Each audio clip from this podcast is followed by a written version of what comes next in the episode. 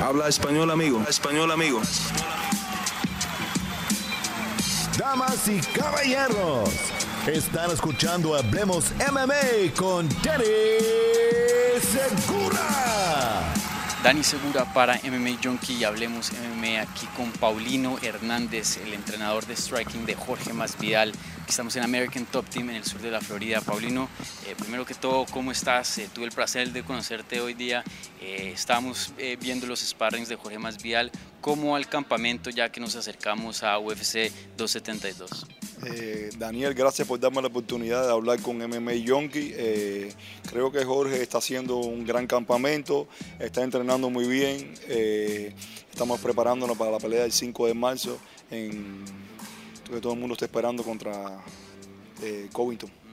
Una pelea muy esperada, obviamente estamos hablando de dos de los mejores en las 170 libras y también dos personas que no se caen muy bien, por decirlo así.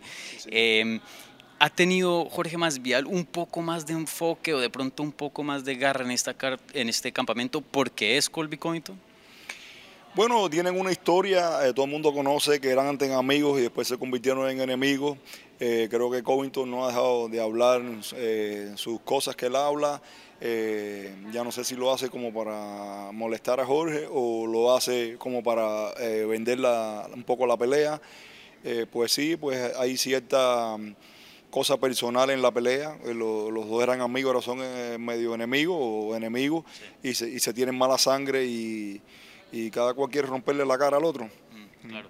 Y, tú eh, fuiste testigo a todo lo que pasó, porque ellos antes eran amigos, tú, fuiste, tú estuviste ahí presente de, todo.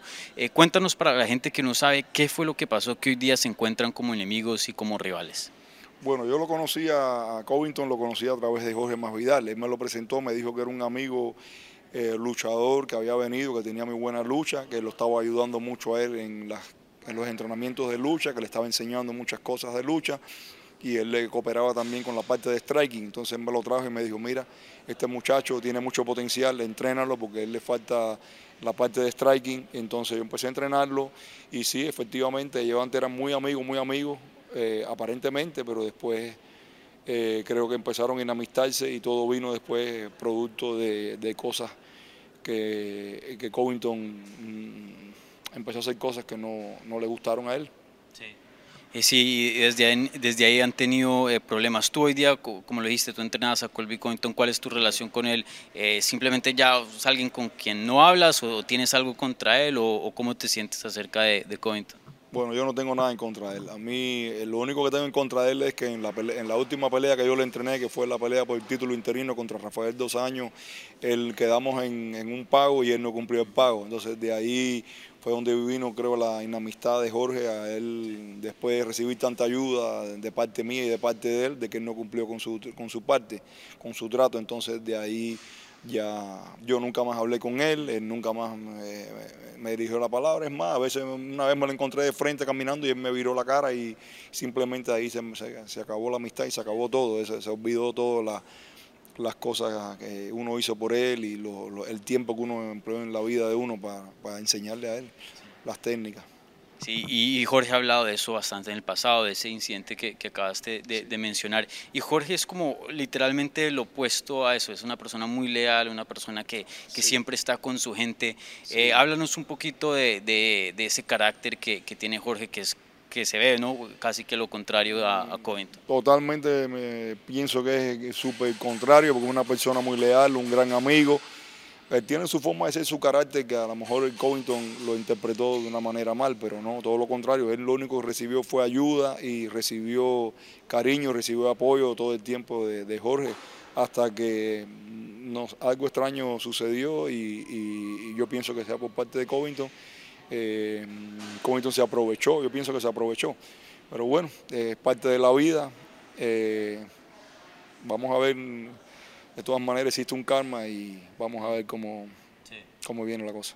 Cuando esa situación pasó con Covington, tú intentaste hablar con él como que, hey, eh, mira, eh, como que por las buenas intentaste conseguir lo que te había prometido, lo que habían acordado. No, no, yo creo que ya yo sabía ya que él no iba a pagar lo acordado. Ya. Él no iba a pagar lo acordado, ya, yo lo tenía porque ya creo que él lo había comentado con Jorge. Entonces Jorge me dijo, oye, mira, este me está diciendo que, no, que ya va a recibir mucho dinero, que eso es mucho dinero ya para ti. Eh, entonces me dijo que no quiere pagar eso. Entonces eh, yo le dije, bueno, yo lo voy a terminar de entrenar, voy a hacer el, último trabajo con él, yo quiero que él sea campeón, también por la misma, el mismo gimnasio American Totting que necesita, necesita un campeón, él es un buen peleador y, y él tenía la oportunidad de hacer buen papel, sabía que él iba a ganar el título interino, trabajamos con él y le dimos la oportunidad en el momento de pagar que él se reflexionara y viniera con el dinero correcto, y no lo hizo, entonces de ahí viene eh, que se acabó todo, se acabó todo. Y bueno, ya, hablando más allá de la pelea en sí, eh, tú los conoces muy bien a los dos, obviamente. Eh, ¿Cómo es este combate? Eh, ¿Cuáles piensas que son las cosas donde Jorge tiene que tener cuidado? ¿Y cuáles son las ventajas que le ves a Jorge en la pelea? Bueno, pienso, yo lo entrené a los dos. Los dos son atletas increíbles, los dos tienen muy buen nivel de pelea. Yo creo que la ventaja de Covington la tiene en la lucha, yo creo que la ventaja de, de Masvidal la tiene en el striking. Jorge está entrenando muy bien para la defensa de derribo y Covington debe estar entrenando sus cosas. Yo, yo lo entreno a Jorge y yo quiero ver ganador en esa pelea Jorge Masvidal. Eh, tú vas a estar ahí presente en Las Vegas, eh, vas a estar como corner en UFC 272.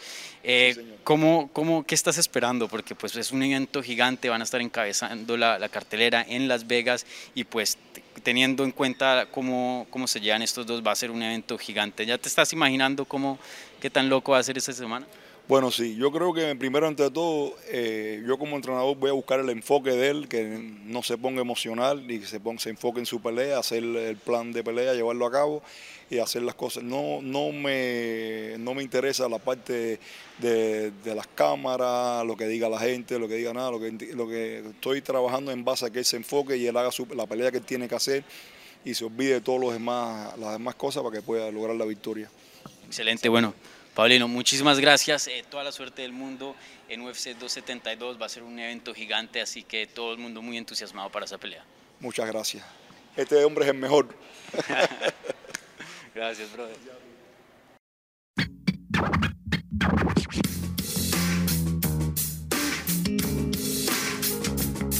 Gracias por escuchar Hablemos MMA. Si les gustó el show, los invitamos a que se suscriban en su plataforma favorita de podcast para recibir episodios semanales. También déjanos tu review o cualquier comentario. Pueden seguir Hablemos MMA en Twitter, Instagram y Facebook en arroba Hablemos MMA. Y me pueden seguir a mí en arroba Dani Segura TV. Hablamos la próxima semana.